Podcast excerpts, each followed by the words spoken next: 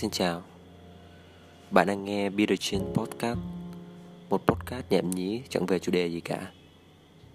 Podcast được host bởi Thiện Ngô, một người vô danh tiểu tốt, chính là mình. Hãy cùng lắng nghe tiếng nói của một người không có tiếng nói nhé.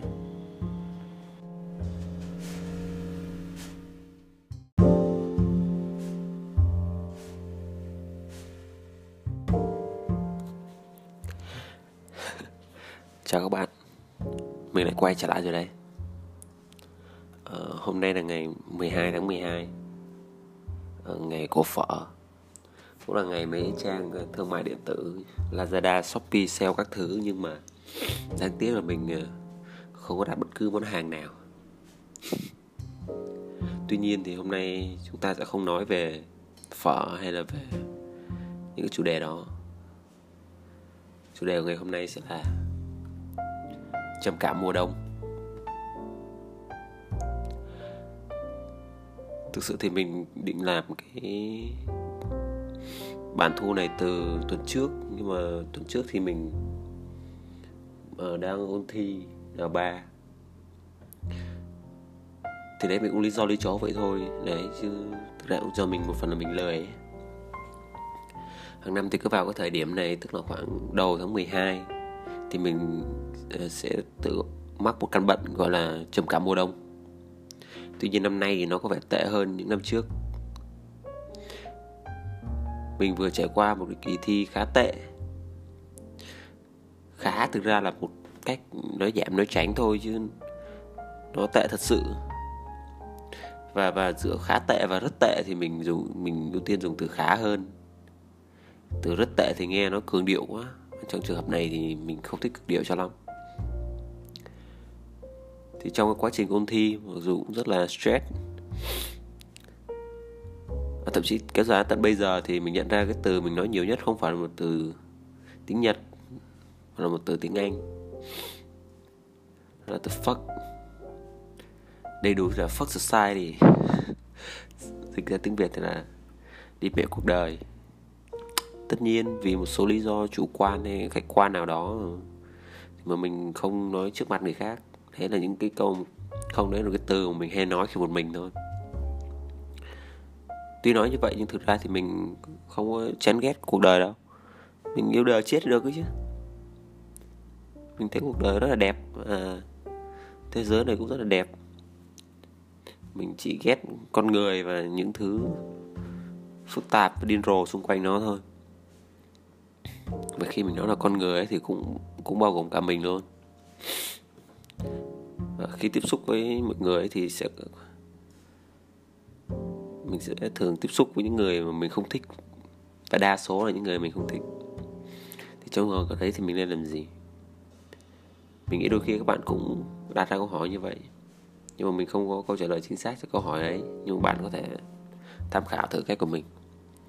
Giống như khi mình đọc một tiểu thuyết, một câu chuyện hay một cuốn sách gì đó, mà có một số nhân vật mà mình không thích, hay một cái số luận điểm mình cảm thấy nó không hợp với mình, cảm thấy nó hơi ngu ngốc, nhưng mình cũng không vì lý do đấy mà mình dừng luôn cả cuốn sách, dừng luôn cả một câu chuyện. Mình thì lúc đó mình sẽ bỏ qua, mình tạm thời mình không nghĩ về nó nữa, và mình tiếp tục đọc, tìm kiếm những phần mới, những phần hay ho hơn, những nhân vật hấp dẫn hơn. Mình sẽ cố gắng đọc hết tất cả những cuốn sách mình mua, thì mình đều đọc hết. Lại vì một cái phần nhỏ xíu bỏ cả một cuốn sách hay cái chứ, quá lãng phí. Chính vì thế thì mình cũng luôn cố gắng đối xử tử tế với những người, ngay cả những người mà mình không thích. Tất nhiên mình sẽ kiếm những phần tốt đẹp của họ, và nếu khó quá thì thôi mình sẽ bỏ qua luôn, mình không quan tâm đến họ nữa. Tất nhiên vì mình không phải là một người tốt, và mình sẽ không bao giờ chọn làm người tốt, nên mình chỉ quên thôi, mình không quan tâm tới. Nhưng mà bất cứ những việc xấu mà họ làm, những cái việc gì mà ảnh hưởng tới mình, thì mình vẫn luôn nhớ và sẽ không bao giờ vụ tha thứ đâu nhé. Mình không phải là người tốt. Mình cảm thấy làm người tốt là cái việc nó vừa khó mà nó vừa chán chết đi được, chả có gì vui cả. Đó sẽ là cái việc cuối cùng mình chọn làm trong cuộc đời này. Cả nghĩa đen mình cái bóng nhé. Có lẽ cái việc kế cuối nó sẽ là một người nghiêm túc. Mình nghĩ vậy. Có một vị sư phụ của mình đã từng nói là đừng làm tổn thương những người mà con yêu quý, cũng đừng làm tổn thương những người mà con chán ghét. Đừng làm tổn thương ai cả. Tuy nhiên phải kháng cự lại cái mong muốn phá hủy người khác rất khó. Nó giống như một cái bản năng, ở đây mình cũng không chắc nữa. Và là một đứa trầm cảm thì bạn sẽ còn phải kháng cự lại mong muốn phá hủy chính mình nữa. Và nó cũng khó như vậy. Nhà văn Andrew Solomon. Thực ra thì mình cũng không biết ông này là ai đâu, mình cũng không nhu cầu biết. Nhưng mà mình đã xem được một cái TED Talk của ông đó. Và mình đồng ý với quan điểm rằng là đối lập với trầm cảm thì không phải là hạnh phúc mà là sinh lực. Trầm cảm thì nó sẽ khiến mình cảm thấy kiệt quệ, không chỉ về mặt thể chất, đặc biệt là về mặt tinh thần và mặt ý chí. Riêng phần linh hồn thì mình cũng không chắc lắm. Mình không chắc linh hồn nó bị kiệt quệ không, cái đấy mình không chắc. Nhưng kiểu như nó sẽ lấy đi hết nguồn sống của mình. Và nếu mà mình cảm giác mình sẽ không giữ được nữa thì mình sẽ đánh mất bản thân mình. Không phải đánh mất mà nó kiểu như phá hủy, kiểu nó đúng cả về nghĩa đen nghĩa bóng luôn. Phá hủy. Và khi nó tệ hơn là nó phá hủy cả người khác nữa. Kiểu lúc đấy mình sẽ chạy xe nhanh hơn, làm một số hành động tự làm đau mình, hoặc là có ý định tự tử, hoặc nhiều kịch bản tự tử khác nhau, hoặc là có những ý đồ xấu với người khác. Đấy, lúc đấy thì mình cũng quan tâm đến đạo đức xã hội hay là luật pháp mợ gì hết. Thế mình nghĩ vậy thôi, thực ra mình chưa làm gì đâu nhé. Mình cũng không chắc là trầm cảm nó có tính lây lan hay không. Tuy nhiên thì như mình đã đề cập thì mình chỉ bị trầm cảm theo mùa thôi. Mình cũng không chắc có bị mãn tính gì hay không nữa.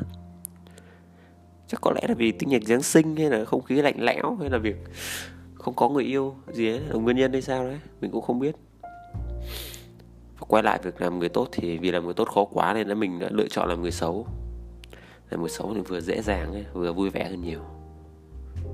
Nếu mà mình là một người xấu thì mọi người thường sẽ ít có những cái đánh giá sai về mình.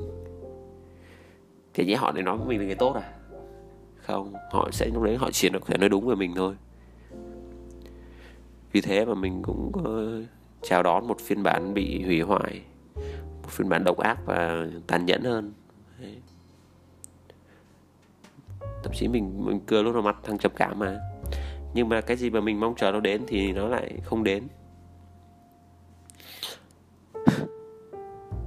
Thường trong những lúc mà trầm cảm điên dại như vậy thì mình thường viết mấy cái suy nghĩ điên rồ ngu si là một chỗ.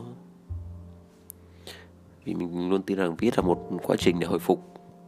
Và mình viết ra thì phần nào nó sẽ, mình sẽ không làm vậy, hoặc là mình chỉ nghĩ vậy thôi. Đấy.